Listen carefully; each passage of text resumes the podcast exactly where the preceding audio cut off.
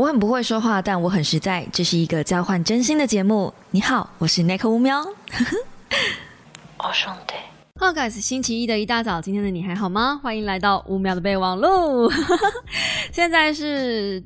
二零二一九月二号，嗯，来到了九月份了。九月份一直都是我最喜欢的一个月，因为在这个月我可以为所欲为、任性妄为，我放纵我自己一个月。为什么？因为这个月老娘生日，对，人家生日只有一天，我是生日一个月，怎么样？但是今年我已经安排好了送给自己的生日礼物，也安排好了送给各位小猫的生日礼物。为什么我生日你们会有生日礼物啊？我就想要跟你们一起庆祝吧。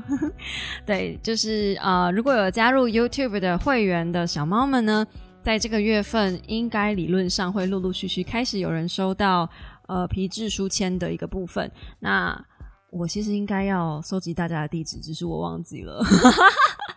我会开始收集，嗯，所以要记得就是关注一下我在社群，就是 YouTube 的社群功能上面发布的一些通知。呃，我应该会从米克斯小猫先开始收集大家的资料，因为米克斯小猫人数比较少，我这样子比较好统计。我打算先从少的人数，然后慢慢开始收集，这样子我比较不会混乱。我到现在还会想不到一个策略，是我要怎么去对四百多个人的资料，要确定每一个人都有加入会员，不是来随随便便跟我乱领的那一种。啊，我到底要怎么样才做得到这件事呢？我不知道，不要问我，我到现在还不知道。好的，嗯，那么今天呢，在开始介绍今天的书之前，我想要先念一下书里面最后这几句话。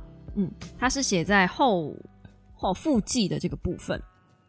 他说：“我已经完全辞掉干部的工作。朋友杜鹃问我以后要做什么，我想帮助人啊，也许出书，也许倡议，做什么都好。毕竟我也是落难的时候有别人伸出援手才上来的。我希望可以消除八大行业与一般人的隔阂。哈，你就只是想赚钱吧？那你要去学居牌妹还是谁啊？他们也是消费性爱议题才走红的。你可以去参考成功的案例。”啊，抱歉，你在说什么？那完全不就不是我想做的为什么我要去写书介绍一些 Google 就可以找得到的术语，还是写书讲半套店在干什么这种尝试？那你干嘛写书消费八大行业？不就想红吗？我明白呀，红才有钱赚嘛。杜鹃可能想故作轻松，所以说这种话的时候嘴角还带着笑。但我真的不懂，被这种面带讥笑、戴帽子的人还能觉得轻松，尤其是那人还是我的朋友。三百六十五行你都可以做，你偏偏要挑八大，那你不就是不想吃苦，重新开始？这样的人生有什么好骄傲的？我深吸一口气，努力压下情绪。听到这里已经很明显了，他就是在挑毛病。是我就不想吃苦，怎么了？人在八大不用努力？既然都是努力，我想多赚点，有什么不对？还是你就这么乐见我吃苦？在这句话之前，我都可以开脱。杜鹃只是不理解，单纯发问，但他讲到这里还得装，就太为难我了。我懵了，搞半天法律只是歧视的车修部，他们从来都说我没有歧视八大同性恋，但他们不合法。法律都不同意这种东西，要我怎么同意？就是讨厌，就是看不起，对什么有偏见，竟然这么难以承认。曾经我也想过，要如何才能说服所有人，八大行业没有不好，就如同岸上的行业一样，没有多高贵，而不得百思其解。诚然，八大常常有人吸毒，有人逃家，很多社会大众认为的藏污纳垢。但一般的工作都有卸职的说法了，都有渎职的说法了。贵贱难道在职业而非人心？就像杜鹃说的，我连他都无法说服，要怎么说服政商大佬、芸芸众生？正当我为此焦虑不已，冷不防听见大众占卜的排解道：为什么事事都得要有一个标准答案？除了宇宙法则以外，有谁规定某个人说的一定是对的？法律也是人定出来的，人无完人，定出来的东西就不尽完美。如果连法律都有漏洞，更何况每个人的思想？很多事情你可以是对的，我也可以是对的，即使我们的答案背道而驰，即使我不同意你的意见，你也可以是对的。那才是我理想中尊重、友善、包容。这是这本书里面我觉得嗯写的很棒的一条。当然，我只是呃截取它，好截取它。他说：“为什么要去强调人的职业有无贵贱？既然是事实，人家承不承认我强调与否，他并没有比较有真实感。没错，今天我们要来聊手枪女王梁媛，一个做半套店仍然坚持自己的原则，非常呃厉害的一个女孩，最后成功上岸出书，成了作家。嗯，当然，我觉得。”他的人生故事很厉害，因为他的人生故事并不并非所有人都有这样的故事背景，这不是每个人都可以呃办到的事情。毕竟，我想一般家庭稍微就是家庭正常的家庭啦，你要这些家正常家庭的妈妈或是姐姐、妹妹、女儿去呃做任何八大行业的工作，他们会比较不那么开心吧。就曾经我也有问过我妈，我可不可以去当 AV 女优，而且是非常认真的问她。我妈说：“你用那样子的赚来的钱给我，我也不要。”嗯，而且我还有发型师的朋友，很认真的跟我说：“AV 女优真的赚不了什么钱，躺在那边一片也就三五万，而且还要飞去日本哦。”嗯，然后可能还很辛苦哦。那年纪小的我其实不太懂，就是呃。我我真心觉得，就是如果能够重新再来，而且有机会让我去当 AV 女优的话，说不定我还真的会去。就是我没有那么的排斥那个行业吧，不知道哎，我就觉得它就是个行业嘛。但是，嗯，当然你就是现在隔了这么久时空再问我的话，现在还是有机会啊，你知道人气更赚，但是我可能就不会了哦。现在的我不会了，不是因为。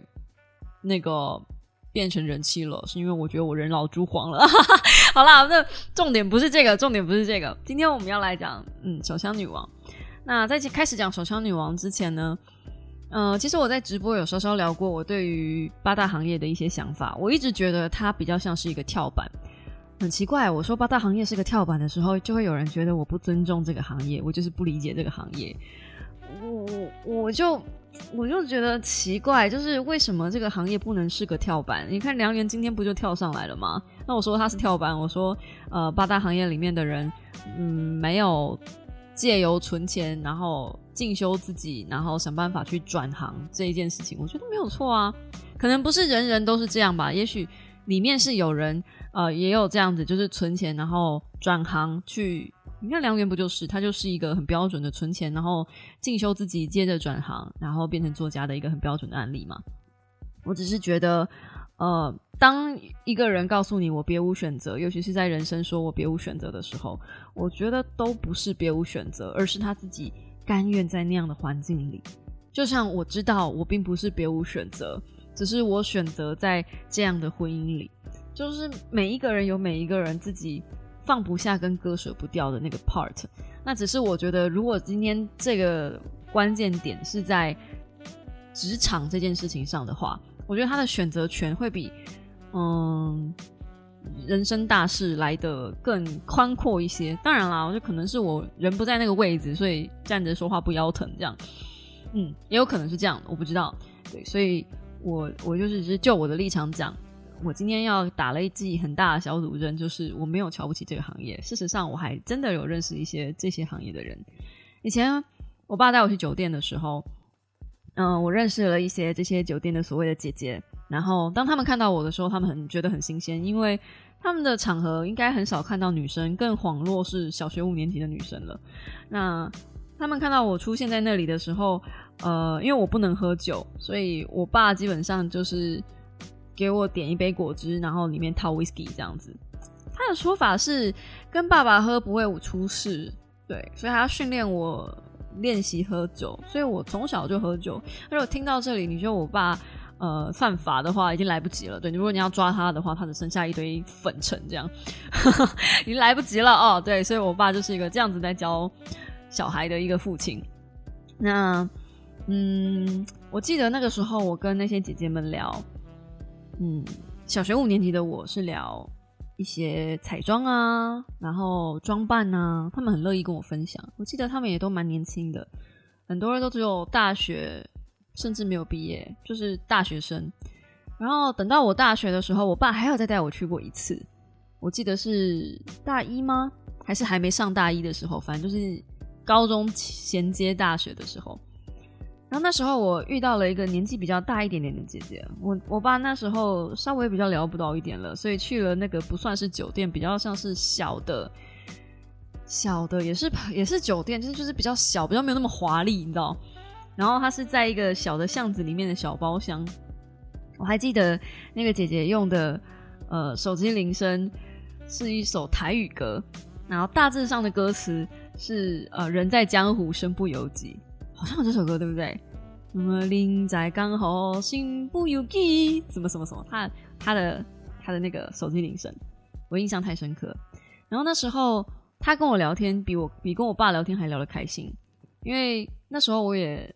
大学了嘛，有一点自我意识，比较不像是小朋友，比较不知道该怎么聊啊。大学了，我有点自我意识，我也是从化妆开始问他，然后呃，他有问我，那你妈妈呢？我就说他应该不知道我人在这里，不然我爸可能会死的难看，要不然我可能会死的很难看啊。我当然是没有说我爸，我说他们两个现在就离婚啦，分居啦，所以将来到时候回家炮火是在我身上。我还记得姐姐到时候那时候送我的时候，她跟我说了一句，希望我之后还看得到你。很可惜，我现在连她的长相都不记得了。嗯，希望她一切安好。所以，嗯，很意外，我没有去过牛郎店，但我的人生去过两次的酒店。虽然我没有去过全套或是半套店，但是，嗯，我想我爸的行为也跟半套店差不多了。哎，要在小学五年级的一个人面前，自己的女儿面前，若无其事的在那边性骚扰别的女生。我觉得这世界上的事情也只有我爸做得出来了。好的，回到书里面，《良缘》这本书，其实我觉得它前面写的非常好，很可惜它后面沦落了比较一个娱乐性质，就是它后面穿插了一些，比如说八国联军啊，或者是呃嗯十二星座的男生的那画儿的比较啊，我觉得比较可惜啦，因为嗯，可能我自己要看这些东西的话，我会比较希望它出现在 YouTube 上。你们懂那种感觉吗？就是如果今天是看书，我希望能够看到一些比较多人生尝试，或者是嗯心灵或者成长类的东西。那他前面在分享的东西，我觉得真的是还不错，所以我今天会着重在前半部分。那如果大家比较想要看后半部分的那种八国联军，或者是呃各种各式各样的屌会是什么样子，或者什么样的男生什么样的个性，像这样子的类型的话，我觉得大家可以自己找书来看。反正这本应该是没有封起来，我不知道啊，就就可以翻翻。哎，有吧？应该有，因为它里面有送一些小卡片。然后这本书我觉得也蛮值得收实体书的，因为它的插画真的画的太好。这本是大辣出版社出版的，那基本上只要是大辣的出版品，他们的插画只有强一个字，没有别的好说，真的是厉害有品质。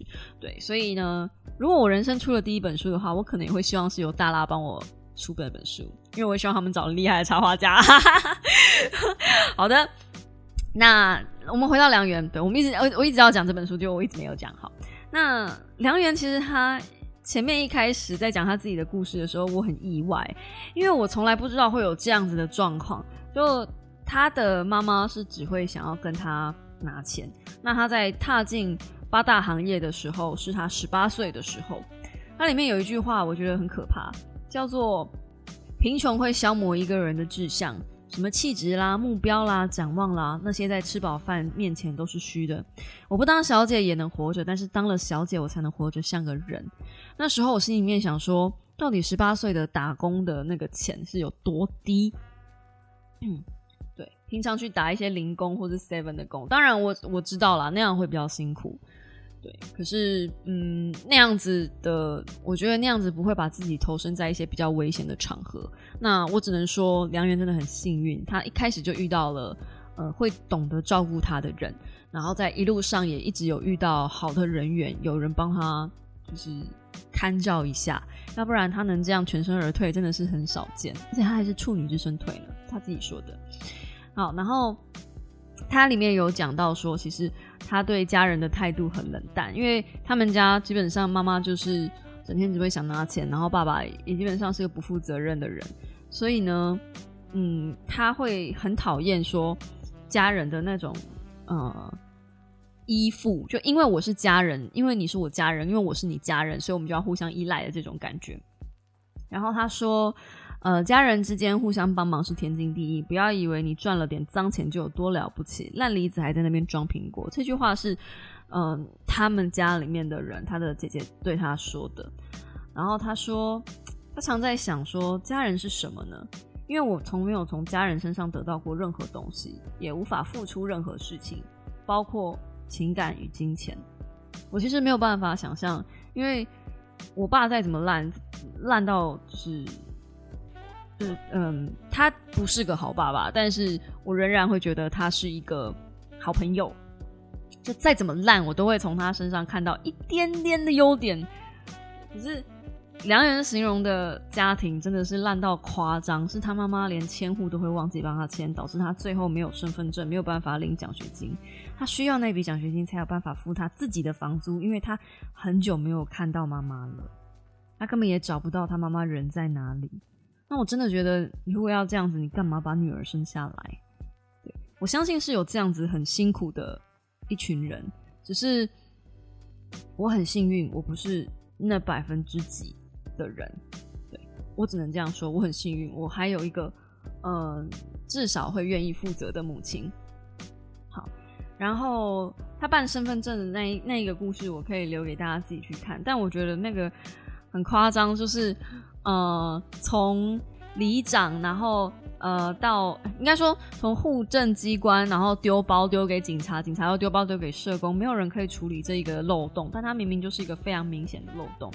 然后他最后的结论就是，这个故事告诉我们，穷人界也分三六九等。也就是说，如果你真的太穷，穷到一个不可思议的时候，也没有人会愿意帮你。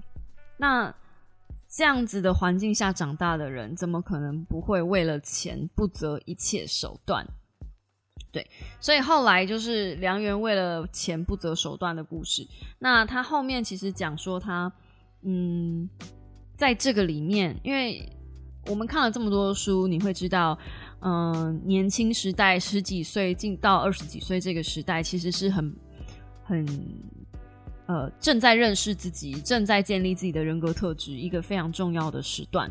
很多的原生家庭其实都没有在这一段的时间能够好好的帮助到自己的小孩嘛，所以呃，他在这一段的时间全部都在干什么呢？他都在帮男生打手枪，他在所谓的半套店里工作，那。我不晓得这边有没有人知道半套跟全套的差别，我还是稍微讲一下。就是，呃，半套店在讲的东西，就是他只负责用男帮男生做喷出来，就是就是就是帮男生出来，啊，喷出来有点怪，帮男生出来。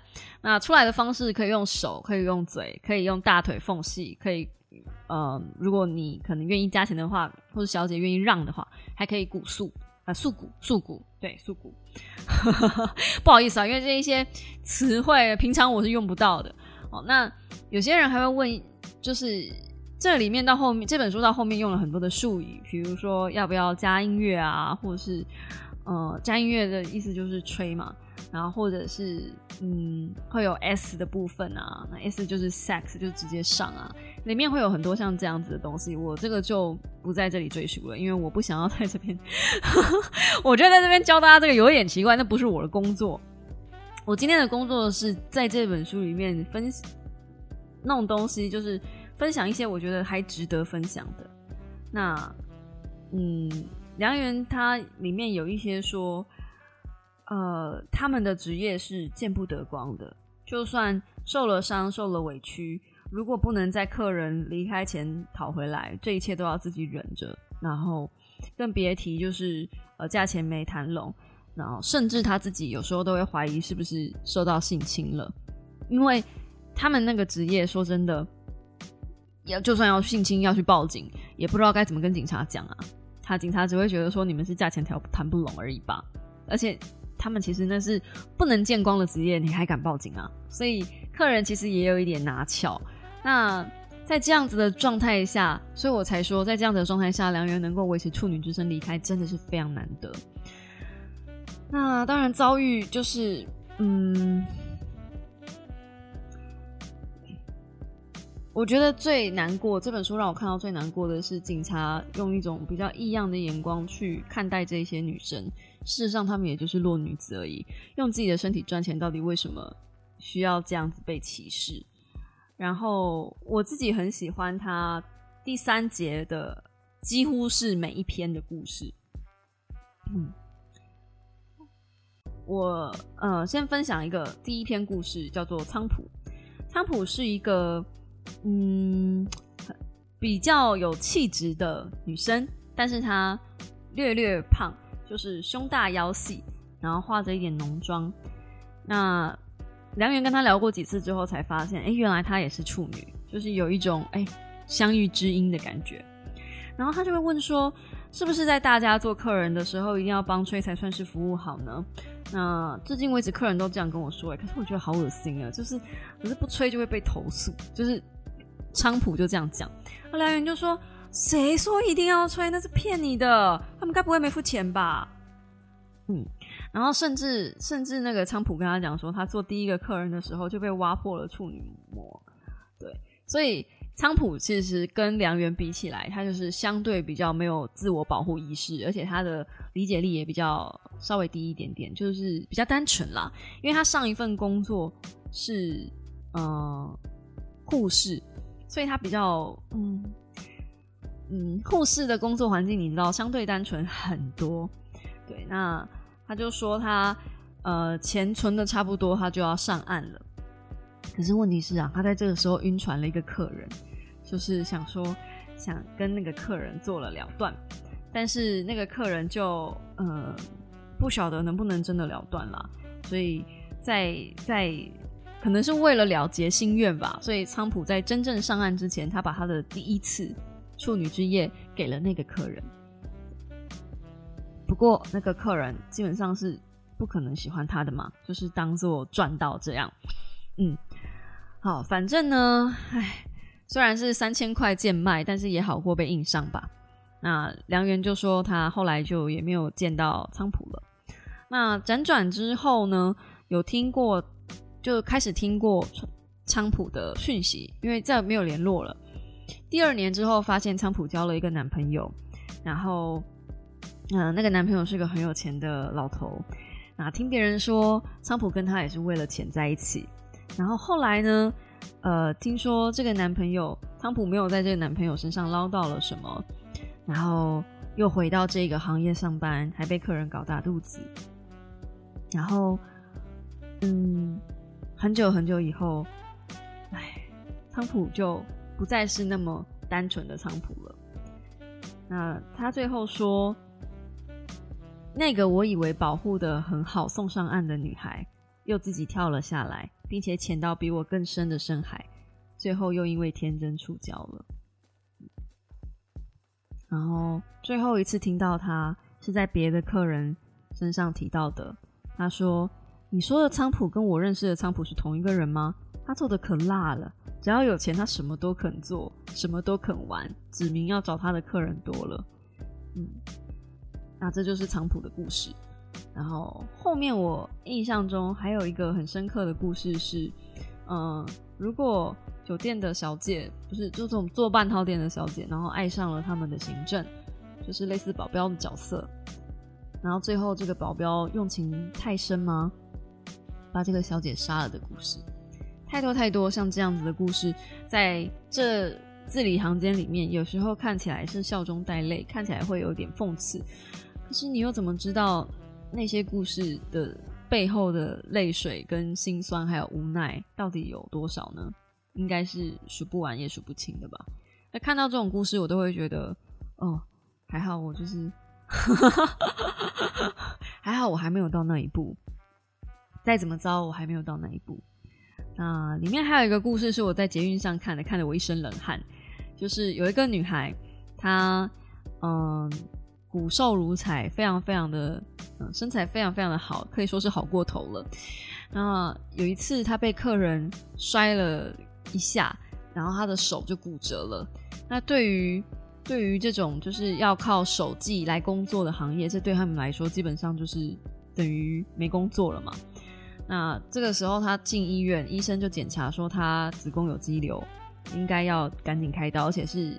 蛮蛮严重的了，因为他就一直腹痛不去检查，然后就在想说，为什么他不去检查？做做这一行做这么久了，也不可能没钱呐。嗯，才发现他的钱都给他的妈妈和弟弟拿走了。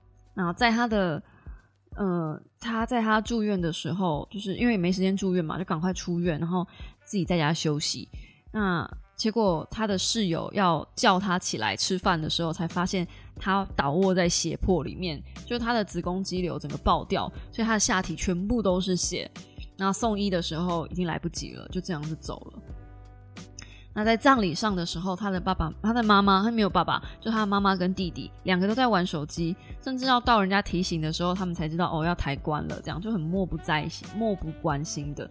可是他他的弟弟上大学的学费全部都是这个姐姐一支一支打着别的男人的鸡鸡打出来的，这样子为家庭付出，最后换得了什么呢？那梁元这个时候就有去算命去问师傅嘛，然后师傅就说这个一定都是有拜。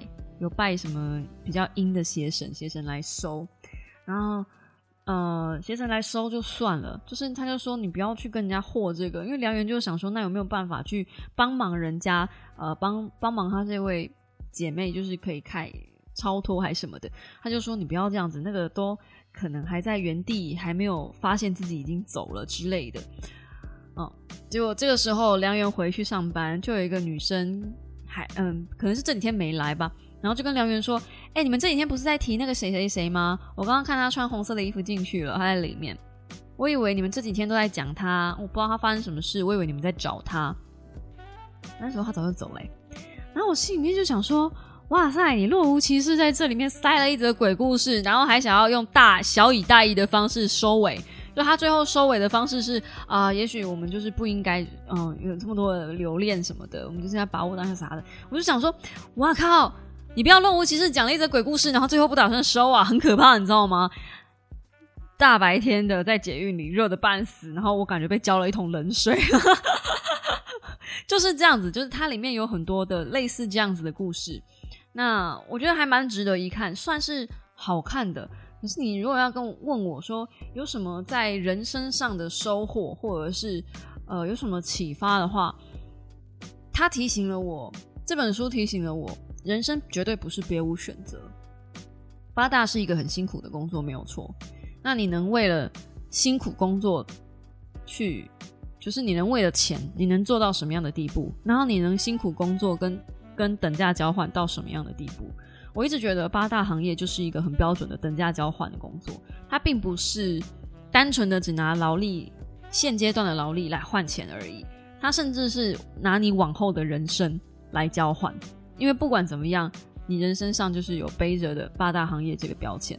你不要跟我说八大行业身上没有标签，连同性恋、连呃单亲、连离婚，类似像这样的标签，到现阶段二零二一了，这个世界都还没有撕下来。你不要跟我说什么二零二一了，离婚实在是没有什么。离婚如果真的没有什么，大家根本不会拿出来讲。就像如果同性恋如果真的没有什么，大家不会刻意强调自己的同性性质。就是他就会像是一般正常人一样，享有一般正常人的不被重视的特权。你们不觉得到现在同性恋被提出来的时候，还是有很多人会张大耳朵，眼睛会睁大，会觉得你嗯，怎么突然讲了这样子的一个话题？当然他们会刻意装作若无其事，因为毕竟在台湾嘛，嗯，这已经没有什么了。可是如果真的没有什么，你不会用一个这没有什么啦这种态度在讲这个议题。它根本就只一个不值得被讨论的事情。你会讨论一些很稀松平常的事吗？不会啊。可是如果今天你是挂上一个同性气质，你知道这样子的人，其实，在呃社交媒体圈现在是很吃香的。他们就像是嗯，在教育上被加分的原住民一样。如果你要说对原住民没有任何歧视，我们大家都是一般，就是我我我我们就是没有任何的呃特权的话，那原住民不要加分啊。这样才是不歧视。就是对于歧视的说法，其实有两种看法。我记得我之前有讲过另外一本小说，好像叫做《这是什么疯狂年代》吗？嗯，歧视不等于是负面的，不等于是看不起才是一种歧视。你过度看得起也是一种歧视，那表示你过度保护这样的人，你自己有一种优越感，你觉得我应该要保护弱势。这样子也是一种歧视，所以歧视的各种面向有很多，所以你不要跟我说，呃，就是梁元当然是好意，他想要突破一般人对于八大行业的一些好奇心跟嗯偏见的眼光，但是我只能说，真的没有那么简单。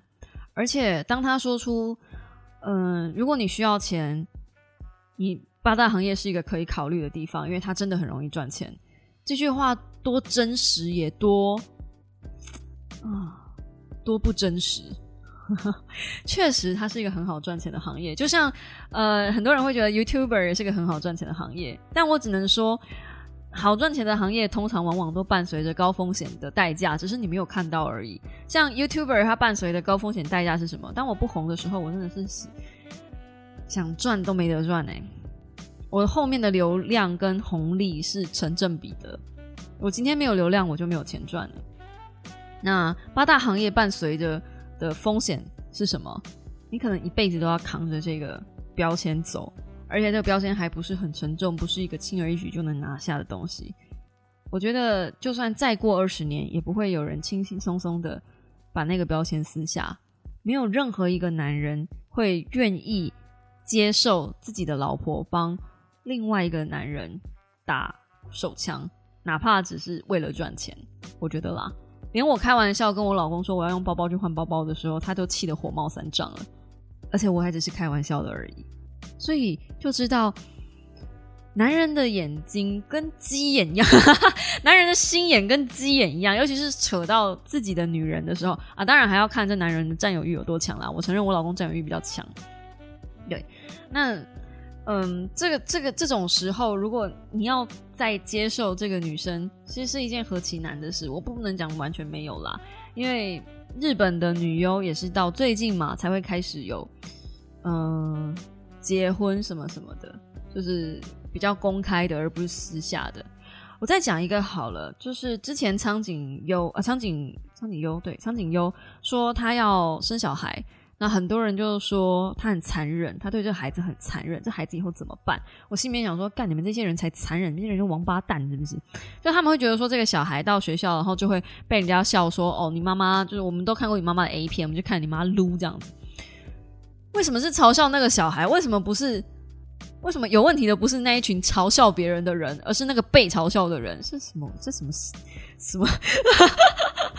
我那时候看到那则新闻的时候，我超级不可思议的，因为苍井优也是一个我非常喜欢的女优，我也是靠着她的作品长大的。嗯，好，那我看到我自己喜欢的女神这样被欺负，我当然是一股气，就是你知道，一股气上来，我说，AV 女优又怎么了？八大又怎么了？可是我跟你说，真的不是每一个人都有这样子的的想法，尤其是当你牵扯到家庭的时候。这个我最近真的是太有感了。如果你是自己一个人就好，那真的无所谓。如果你愿意承受这个接下来的风险，是你有可能要自己一个人过一辈子的话，那真的无所谓。可是如果你将来是想要有家庭，那呃，真的在跳下去选择做这种比较轻松的职业之前，要有诸多的考量。我只能这样讲，就是。虽然是笑贫不笑仓，但是仓不是只有被笑而已。也许仓不会被笑，但是他除了就是笑以外的很多的情绪都得承受，真的是这样子。我如果有选择权，我宁愿多吃一点苦。我想我也不会选择做八大，所以这也可能是为什么我穷途末路，穷途末路我也不会呃。想真的去当 A B 女优吧，嗯，对，就是干话可以讲讲，但是真的跳下去做，我们还是要再想想。好啦，今天就是这本书分享给大家，因为看了很多呃梁源在线上的一些就是采访啊，跟一些嗯他跟一些主持人的对谈。那我觉得很可惜，大家都着重在比如说鸡鸡的大小啦、颜色啦、做的过程啦，比较没有真的深刻在讲这本书想要传递的念头。嗯，我觉得会跟他自己想要讲的，就是打破一般世俗对于八大行业的一些嗯歧视的这种期望，会有一些断层是上的落差。我觉得啦，就是看过那些访谈的人会。更觉得这个没有什么内容，会更误会这本书就是一个没有什么内容的东西。嗯，但是它，嗯，真的比较娱乐性质的，就是最后那几章而已。对我觉得它跟洗车人家有一点点像，就是傅敏江写的那一本，在写一些，嗯，当他。进入另外一个产业，然后这个产业的一些比较辛苦的层面，嗯，我觉得往这个角度去看这本书会比较好一点，不用带一些比较有色或者是歧视的眼光，我觉得会比较健康一些些，嗯。好啦，星期一的一大早，我尽量试图借介绍这本书的时候不开黄腔了。为什么呢？因为开黄腔，你想听我开黄腔的话，可以去看我的 YouTube 直播。不过那支直播呢，只限会员，所以你要看我的那支直播，可能就是要加入我的 YouTube 会员，一个月七十五块，支持我这样子，再继续在 YouTube 上面创作。哎，一点点小钱而已，现在是连一杯咖啡都买不到钱了，七十五块。现在咖啡好贵哦，七十五块请我喝杯咖啡应该不过分吧？我想应该这个要求应该还好吧？客官七十五块还要再被 YouTube 抽十五块，二十五块走。其实我这边只拿到一个人五十块而已，客官五十块连杯咖啡都只能买小杯的。好啦，就是这样啦，开玩笑的，就是你们量力而为就好。我只是说，如果你们想听我开车，就是。呃，包含在讲什么吹舔、什么抠、什么那些东西的，就想要听到这本书比较闲适的部分，可以去听我的直播。呃，那支直播我讲了两个小时，我从八点浩浩荡荡开到十点，然后前面的一个小时基本上是在讲嗯喜马拉雅的东西，然后还有讲这个月的一些呃推荐的公关书，那后一个小时才在讲手枪女王的事，对。那你们就自己斟酌看看喽，我没有强迫任何人。对，然后哦，既然提到喜马拉雅了，就最后再小小让我广告一下，我现在呢确定是变成喜马拉雅国际版的推广大使。那如果使用我的呃折扣码加入喜马拉雅的国际版会员的话，呃，可以一年可以省下一半的钱，也就是说是一个五折的优惠，大家可以参考看看。那喜马拉雅国际版呢，基本上上面有一些。嗯，有声书或是一些广播剧，我觉得做的真的很不错，简直就像电影一样。我有在直播里面稍稍的、偷偷的放一点点给大家听啊。如果你有兴趣的话，一样就是去看我的直播。我不想要你知道太太过度广告，我不是那样的人，你知道的。好啦，我们就下一支 podcast 时间再见喽。我的 podcast 在 Apple Podcast、Spotify、s o n k b u s Google Google Podcast 都有上。哎，我刚刚有没有漏念哪一个？反正你知道的，嗯。